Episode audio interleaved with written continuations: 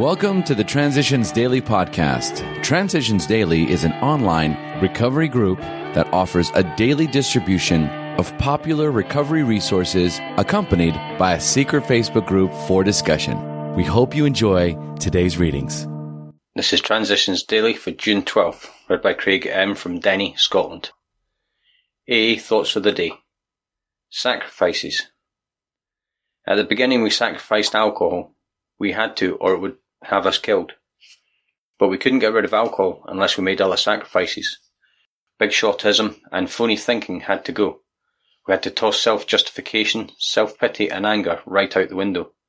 We had to quit crazy contests for personal prestige and big bank balances.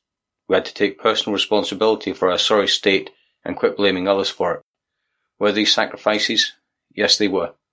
To gain enough humility and self-respect to stay alive at all, we had to give up what really had been our dearest possessions, our ambitions and our illegitimate pride. Bill W, January nineteen fifty-six, nineteen eighty-eight, A A. Grapevine, The Language of the Heart, page two hundred ten. Thought to consider. Sobriety is a journey, not a destination. Acronyms. Yet. You're eligible too. Just for today. Core from the Three Legacies of Alcoholics Anonymous.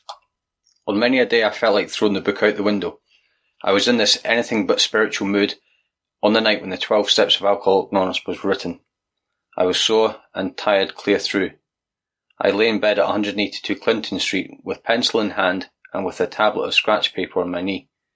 I could not get my mind on the job, much less put my heart in it. But here was one of those things that had to be done. Slowly, my mind came into some kind of focus. Since Ebby's visit to me in the fall of nineteen thirty-four, we had gradually evolved what we called the word-of-mouth programme. Most of the basic ideas had come from the Oxford groups, William James and Doctor Silkworth. Alcoholics Anonymous Comes of Age, page one sixty. Daily Reflections. Forming True Partnerships. But it's from our twisted relations with family, friends and society at large that many of us have suffered the most. We have been especially stupid and stubborn about them. The primary fact that we fail to recognise is our total inability to form a true partnership with another human being. From twelve Steps and twelve Traditions, page fifty-three. Can these words apply to me? I am still unable to form a true partnership with another human being. What a terrible handicap that would be for me, me to carry into my sober life. In my sobriety, I will meditate and pray to discover how I may be a trusted friend and companion. As Bill sees it. Release and joy. Who can render an account of all the miseries that once were ours, and who can estimate the release and joy that the later years have brought to us? Who can possibly tell the vast consequences of what God's work through A A has already set in motion? And who can penetrate the deeper mysteries of our wholesale deliverance from slavery, a bondage to a most hopeless and fatal obsession which for centuries possessed the minds and bodies of men and women like ourselves? We think cheerfulness and laughter make for us usefulness. Outsiders are sometimes shocked when we burst into merriment over a seemingly tragic experience out of the past. But why shouldn't we laugh? We have recovered, and we have helped others to recover. What greater cause could there be for rejoicing than this? First part was from A A Comes of Age, pages forty, forty, forty-five. The second from Alcoholics Anonymous, page one thirty-two. Big Book quote. Faith without works was dead, he said, and how appallingly true for the alcoholic.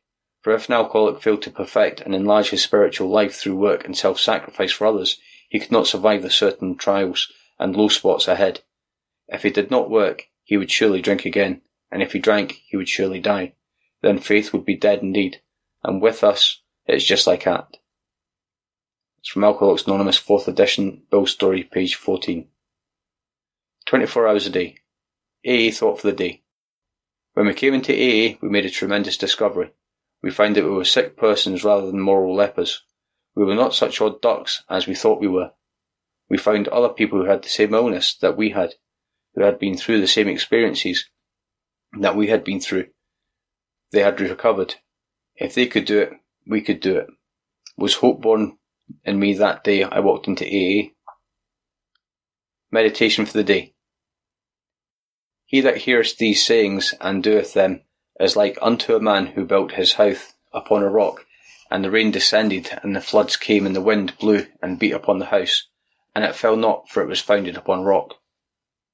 When your life is built upon obedience to God and doing His will as you understand it, you will be steadfast and unmovable, even in the midst of storms. The serene, steadfast, unmovable life, the rock home, is laid stone by stone, foundation, walls and roof, by acts of obedience to the heavenly vision.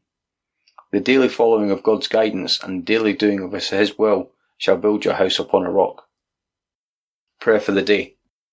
I pray that my life be founded upon the rock of faith. I pray that I may be obedient to the heavenly wisdom. That's from Hazelden Foundation, P O Box one seven six, Center City, M N five five zero one two. This is Transitions Daily. My name's Craig, and I'm an alcoholic. We hope you enjoy today's readings. You can also receive Transitions Daily via email and discuss today's readings in our secret Facebook group. So for more information, go to daily A A emails dot com today. Other than the twenty-four hours a day reading, unless otherwise specified, all quotes copyright Alcoholics Anonymous World Services Incorporated nineteen fifty-two, nineteen fifty-seven, nineteen sixty-seven, nineteen seventy-three, nineteen seventy-five, nineteen seventy-six, nineteen eighty, nineteen eighty-one, nineteen eighty-four, nineteen eighty-five, nineteen eighty-eight, nineteen ninety, or two thousand one.